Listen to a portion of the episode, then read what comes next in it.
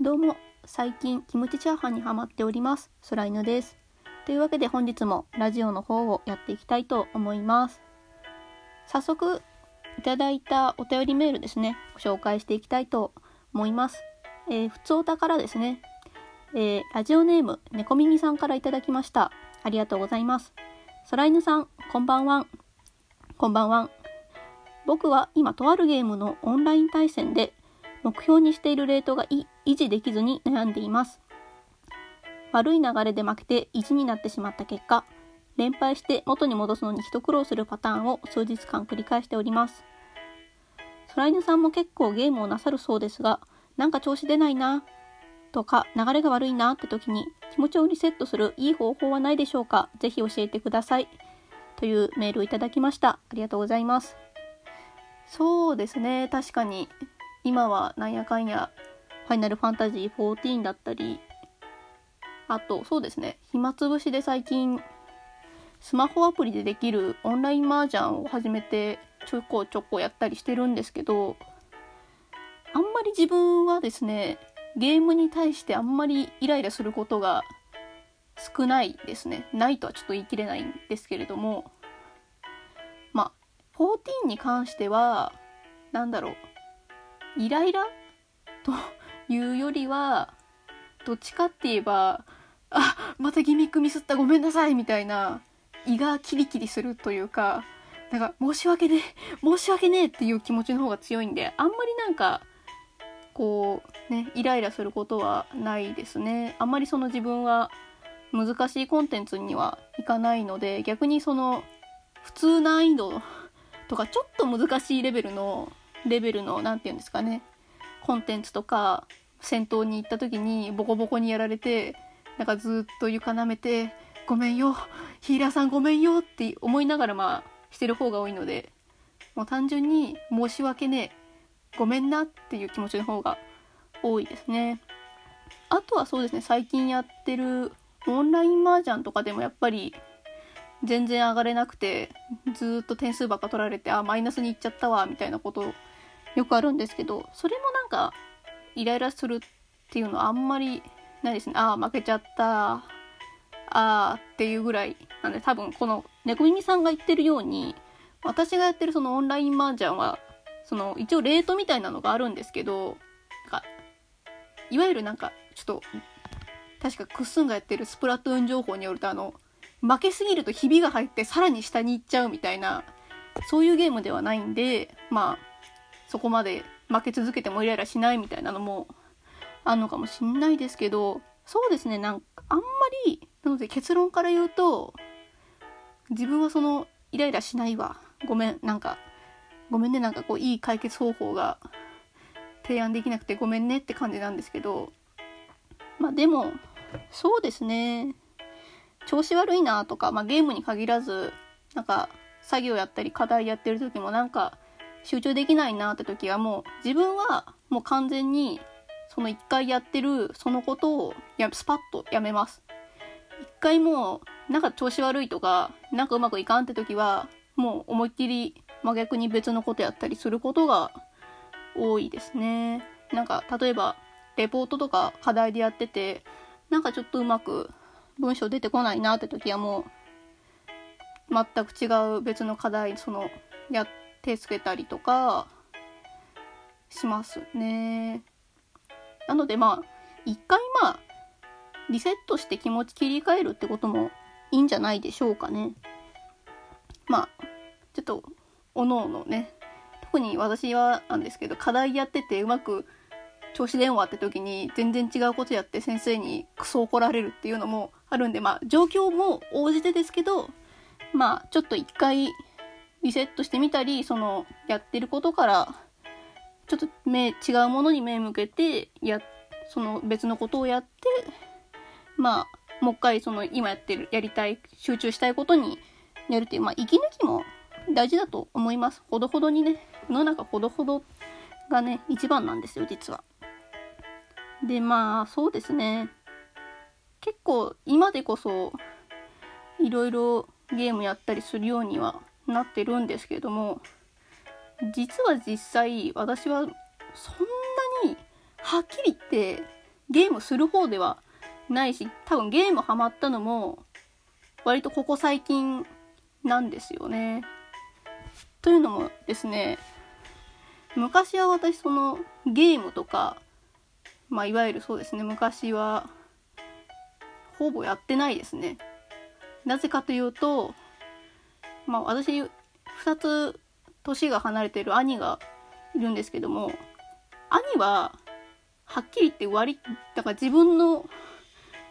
いい意味でも悪い意味でも真反対みたいな性格と技量の持ち主で、割と何でも、ちょっとやったら何でもスラスラこなせる器用タイプの人間で、まあ自分は逆にあんまり正直言っ器用な方ではないので、結構いろんなことに対してすぐ失敗するは不器用で、全然周りとペース合わせられないわ、みたいな感じだったんですけど、兄は、はっきり言ってめちゃめちゃゲームがうまかったんですよね。当時も今も。今もなんか対戦ゲーとかやっても勝てた試しがないぐらい、はちゃめちゃにゲームが上手で、私はその兄のやってるゲームを見るのが好きだったんですよね。なんだろう。あんまり失敗しないし、結構サクサク一回やったらずっとクリアまで行っちゃうみたいな感じの人だったんで、その、スラスラ言ってるゲームを見るのが好きで、一方私が兄と同じゲームをやると、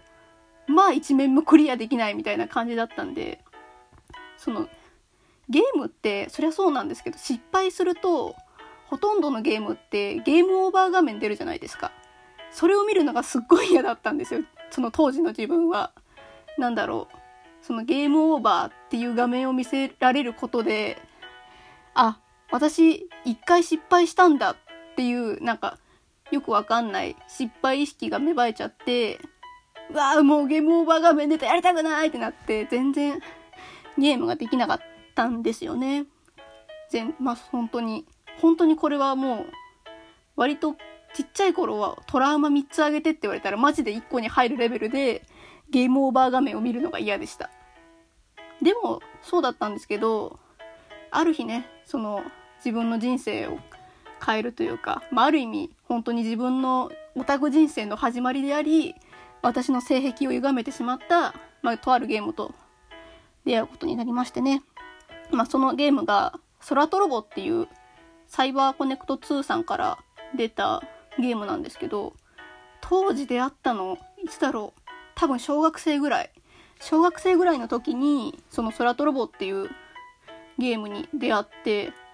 まあ、そもそもちょっと、正直この空トロボのゲームの好きなところを語るだけで一本ラジオ撮りたいぐらいなんで、まあ、ちょっとね、尺もあれなんでちょっと短めに話すんですけど、まあ、いいとこの一つとして、この空トロボってゲーム、まあ、ネットの評価とかだといいとこにもなるし悪いところにもなるみたいなとこなんですけど、この空トロボっていうゲーム、めちゃめちゃ難易度低いんですよ。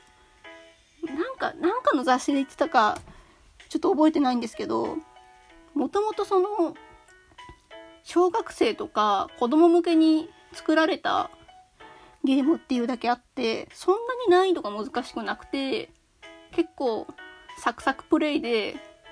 すぐクリアできちゃうみたいな感じの大人の人が、か、なんかそういう感想見たりしたんですけど、当時の自分にとっては、まあちょうどいい難易度。本当に、本当にちょうどいい難易度だったんですけど、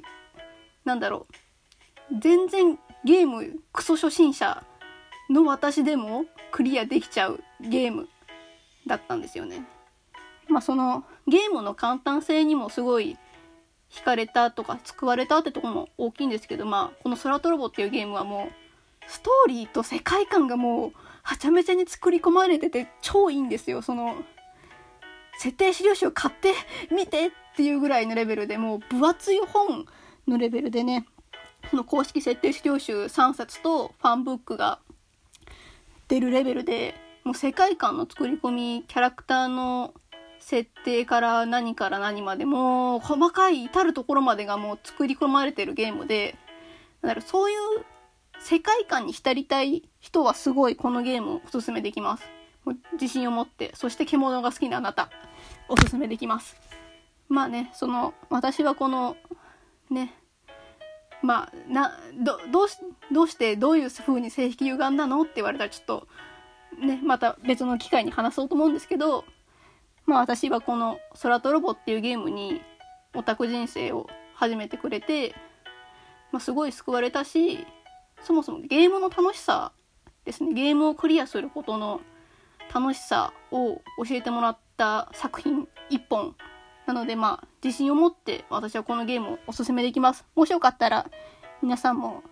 プレイしてみてください。一応 DS のソフトです。なのでね、多分 Amazon とかだったら買えるんじゃないかな。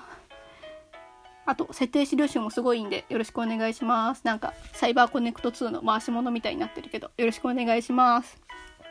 あとそうですね、サイバーコネクト2さんに向けるとしたら、あの、この空トロボの前作品のテイルコンチェルトっていうゲームが、一応今収録してる時点の4月16日で22周年、発売から22周年を、22周年迎えたそうなので、その辺もおめでとうございます。あと、戦場の風が楽しみにしてます。というわけで、ちょっと駆け足になってしまいましたが、今日のラジオはこの辺で終わりたいと思います。ではまた次回のラジオでお会いしましょう。バイバイ。